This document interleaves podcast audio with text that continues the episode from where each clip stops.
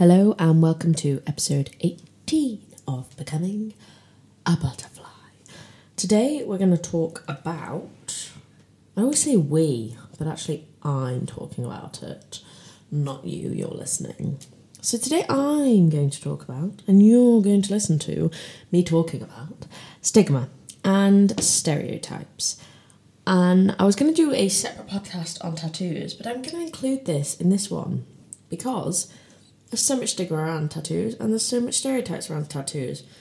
Someone literally replied to my hinge, so I had like one of those, um, what are they called? Like a prompt thing, like two truths and a lie, and it was I love cricket, I'm half Portuguese, and I have a tattoo. And someone replied, You're too posh to have a tattoo. And someone else replied, There's no chance you have a tattoo. I'm like, Okay, well, I've got more than five, but cool. Anyway, let's crack on. So, I've done it before. I did it again. I googled what these words mean because I was like, hmm, I'm intrigued to see what the dictionary says. Dictionary says stigma is a mark of disgrace associated with a particular circumstance, quality, or person. And in similar, there was shame, disgrace, dishonour, stain, taint, and blot. And that really shocked me because people always, we always say, you know, there's so much stigma around mental health, there's so much stigma around suicide, there is stigma around self harm, around eating disorders, depression, all of these kind of things. And that definition of stigma just makes all of these things so much more negative. And I always say to people, I'm like, the more you say, you know, the more you relate stigma with these words, the more stigma there's going to be. So we just need to separate the words, you know. You've got stigma on one side over there. Let's throw it over there in a pot and let's throw mental health, depression, anxiety, OCD, tattoos, everything in another pot. And if you were to see me, which you can't right now, thankfully, I'm literally throwing them in the air. My point is, you have to to avoid stigma around these words, you have to say the words out loud actively. And I've had a few conversations with people when I've said the words like, oh, I was suicidal, or oh, I self harmed. And I can literally look at them in their face and they're like, oh, oh, they're like freezing. They're like, oh my God, you just said the word. And I'm like, what? Like, what? What the fuck? What is that response? And I do remember, to be fair, when I was kind of first recovering, I would never say anorexia. I'd never say eating disorder. I'd never say depression. I literally would be like, the D word. Or I'd be like, oh yeah, I struggle with like, ah, and I just couldn't say it. And it just baffles me now. I look back and I'm like, anorexia. Like, okay, I'm really sorry if this is triggering. I know some people can't say words like that, but I'm like, it is just stigmatizing it. If you hear that word and you're like, I understand if you're still ill, like people are suffering from it, or it's very kind of raw and fresh, you know, like if people in your family have died from it, or friends or you're going through yourself. Like, I know there are so many things in it that it's difficult to hear the word and say the word, and I totally appreciate that because that was me. But now I've kind of recovered from it. I'm like, people, I'm talking more like the general public, you know, people who haven't suffered from it, whether that's personally or a friend or a family member. When they respond and they're like, oh my gosh, like you're actually so open about it. And it's like, yeah, that's n- not a negative thing, you know, like that should be more normalized and it's nice that people say to me like wow it's you're so open about it. You know it's refreshing good for you you know making this podcast and being open about it. And i'm like yeah it's like i really appreciate when people say that and i love that. And i like to be kind of an advocate for that and speaking more openly about it. But then i'm like i'm not going to be able to break down the stigma on my own single-handedly. So we need more people like that which leads me on to especially in lockdown with COVID and everything, I have seen so many people be like, oh, just be kind, or you don't know what they're going through. Like influencers, I've seen so many things on Twitter about influencers being like, you know, I'm here to be positive, you know, everybody be kind to each other. Like Love Island, for example, there's been what, like two or three deaths from Love Island? And then all their co workers are like, oh my gosh, we need to be nice to each other. And then it's like, well, you can't just say be nice to each other. You actually have to be nice to each other. Like, isn't that a funny thing, hey? You actually have to be nice to someone. You can't just say be nice or be kind. And it's the same with like one day you'll see. So I remember when um, when Chadwick Chadwick Boseman, I think that's how you say his name, and I am really sorry if it's not. When he died, and everyone was like, "Oh my gosh, you never know what people are going through," and a lot of people had commented on on his weight loss and how differently he looked, um, and I think some of it was quite negative. So for a day or a week, everyone was like, "Wow, we have to be nice to each other. You have no idea what people are going through, etc., etc." And then literally the next week, I was seeing the same people slate like other famous people or talk badly about their friends, and I'm like, "What? What is this? You know, we're literally you're just being stereotypical. Sorry, you're being hypocritical, not stereotypical." Um, and that kind of be kind is the same. You can't just be like, "Oh, let's be kind," but then go about your daily life. To in order to improve things and get over stigma and things, you have to actually act on your words. So that's the same, you know. And I'm like, you can't just say to me like, oh, good for you for being so open. It's like, okay, say that to me and I appreciate it. But then also take what I've done and then go and be open about it when you're talking to other people, kind of what I'm trying to get across, but I'm not doing it very well. Um, what else was I going to say? Oh, yeah, add it to your conversations. So that basically just leads off from what I, exactly what I've just said. Take what kind of I'm doing and what I'm talking about, and then go and add it to your conversations with other people. And again, we're gonna. I'm I understand that people who've been through it themselves and who have struggled personally or who are still struggling, this might be triggering for you, and I'm really sorry if it is. Please stop listening. Um, and I understand that some people genuinely really struggle to talk about things, which I understand because, again, I did for like eight years of my life. But doing this podcast has been so fucking empowering for me. And talking about things has been such a weight off my shoulders because I'm like, I have nothing to hide. I am an open book. Ask me any questions, I will give you any answers. And that is genuinely how I feel about anything in my life. Like, if you want to know something, I'm just going to go out and tell you because I just, like, I don't have anything to, like, I just don't have anything to hide. Um, and that this is not this podcast. Oh, I feel like it's been a bit of a disaster already. But it's not to be like, oh, look at me, like aspire to be like me, or you're shit because you can't share things. Like, I am not saying that. I understand we all have secrets. I understand we all aren't an open book, and that is fine. Like, we're introverts, we're extroverts. You do you. Again, I've said it so many times. I don't really care how people live their lives as long as they let me live mine how I want to live it. But I'm just trying to say, like, in order to get over stigma, we all have to actively do things together. It has to be active. It can't be reactive and it can't be. I can't remember what the word is um, it has to be proactive, you know. We have to actively go out and you have to engage in conversations about things, um, whether it's mental health, physical health, anything. And you also then have to carry on what you've said in those conversations and take it further. Like Black Lives Matter, for example.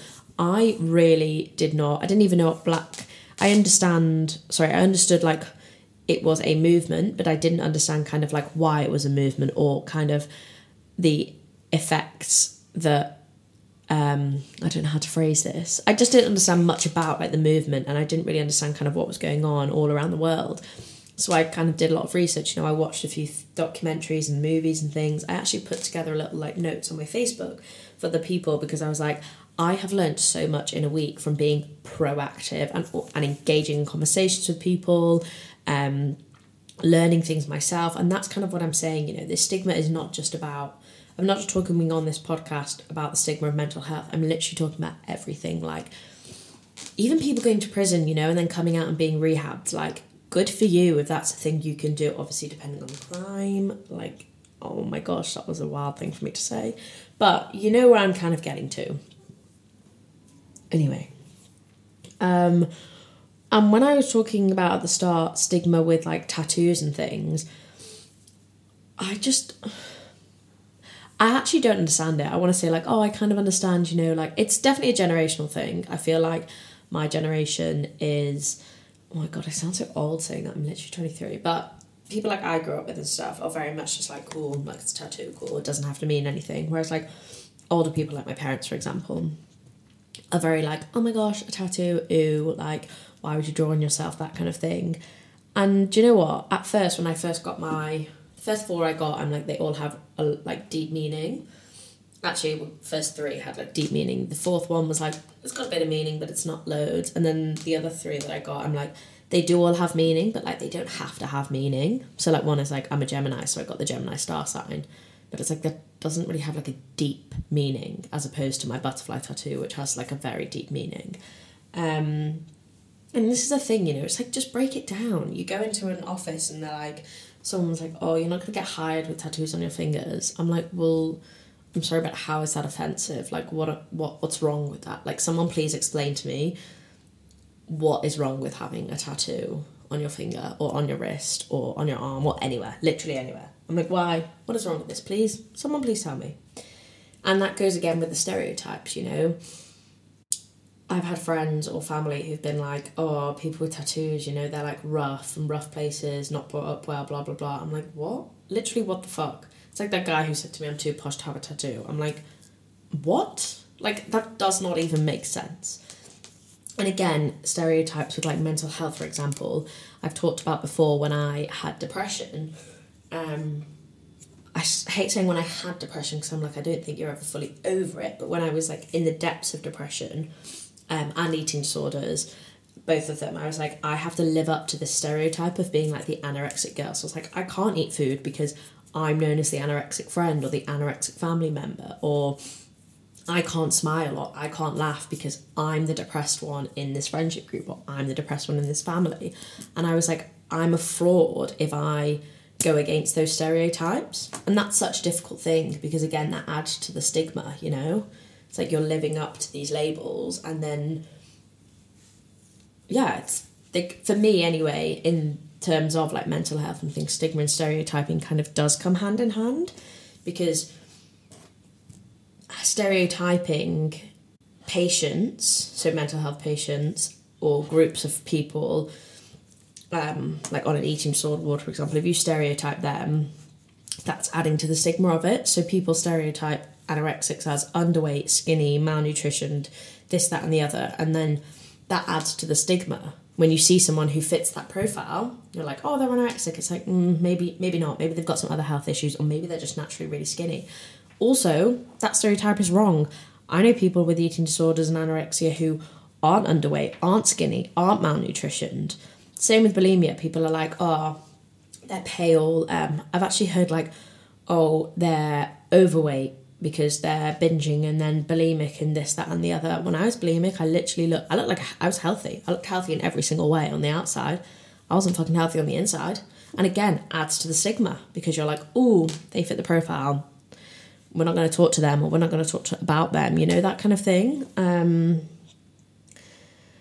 and I feel like I'm going on a bit of a rant. And if you saw me, you know, hands flying everywhere, a bit of attitude in the face. And this has just been kind of like a quick ramble. But I basically just wanted to put something out there to say like stigma is such a massive barrier when it comes to mental health. You know, you break a leg, there is no stigma about breaking your leg. You get told you're depressed, there is so much stigma. It's like, oh my gosh, you're so negative. Like, I don't want to hang out with you. You have to go on antidepressants. Um, antidepressants are going to make you go psycho. Like, this, that, and the other. And it's like, no, no, no, and no just if you know someone who's been told they're depressed or is just depressed, like they don't even need to be told. I'm adding to the stigma now, being like, you have to be told you're depressed. No, you don't. Like, you can be depressed without being told you're depressed by a fucking GP. Um, but what I'm trying to say is like when you know someone who is depressed or has an eating disorder or has anxiety or is suicidal or does self harm or whatever, or gets a tattoo, like don't kind of react in a hostile way and don't react in a way that like is the stereotypical way to react if that makes sense. I don't really know if that makes sense but what i'm trying to say is just be a bit more open when people talk about it you know let them come to you and listen listening is a massive thing that i'm going to say breaks down stigma and breaks down stereotypes listen to what people have to say about their own personal experiences um, and listen to what they say like maybe why they've acted in some way or what that action has done or that occurrence. Like you're listening to my podcast, you know, listening to my podcast is breaking down the stigma and stopping the stereotypes of things. A lot of people say, that, you know, when you've gone through mental health, like you're always kind of not not okay. There's always issues, and I'm like, I don't necessarily believe that, but personally, I'm like, yeah, I do have like down days and things, and I'll never kind of, I'm still not over kind of a rocky relationship with food at times, and I do think that's influenced by, by my history. But it's not impossible to get over things completely. Like I know people who have, and good for them. Um, all this creaking, sorry, is the chair. It's very creaky. But yeah, so like I say, I feel like I've gone on a bit of a ramble for 15 minutes. Um, and I don't really have like heaps to say. I just kind of wanted to get something out there and be like, mainly thanks for listening um, and thanks for kind of being open to what I have to say. Um, and also like the messages I get, amazing. But just don't, and like kind of carry that on, please. And I, again, like I say, I completely understand people find it hard. People listen to this. Um, I know people listen to this who struggle themselves and don't want to talk about it, don't feel like they have kind of good family support or friend support. Um, they haven't had the kind of healthcare that I've had. I understand that. I understand I've had kind of a very lucky experience with it all, despite it being so long and tiring and whatever.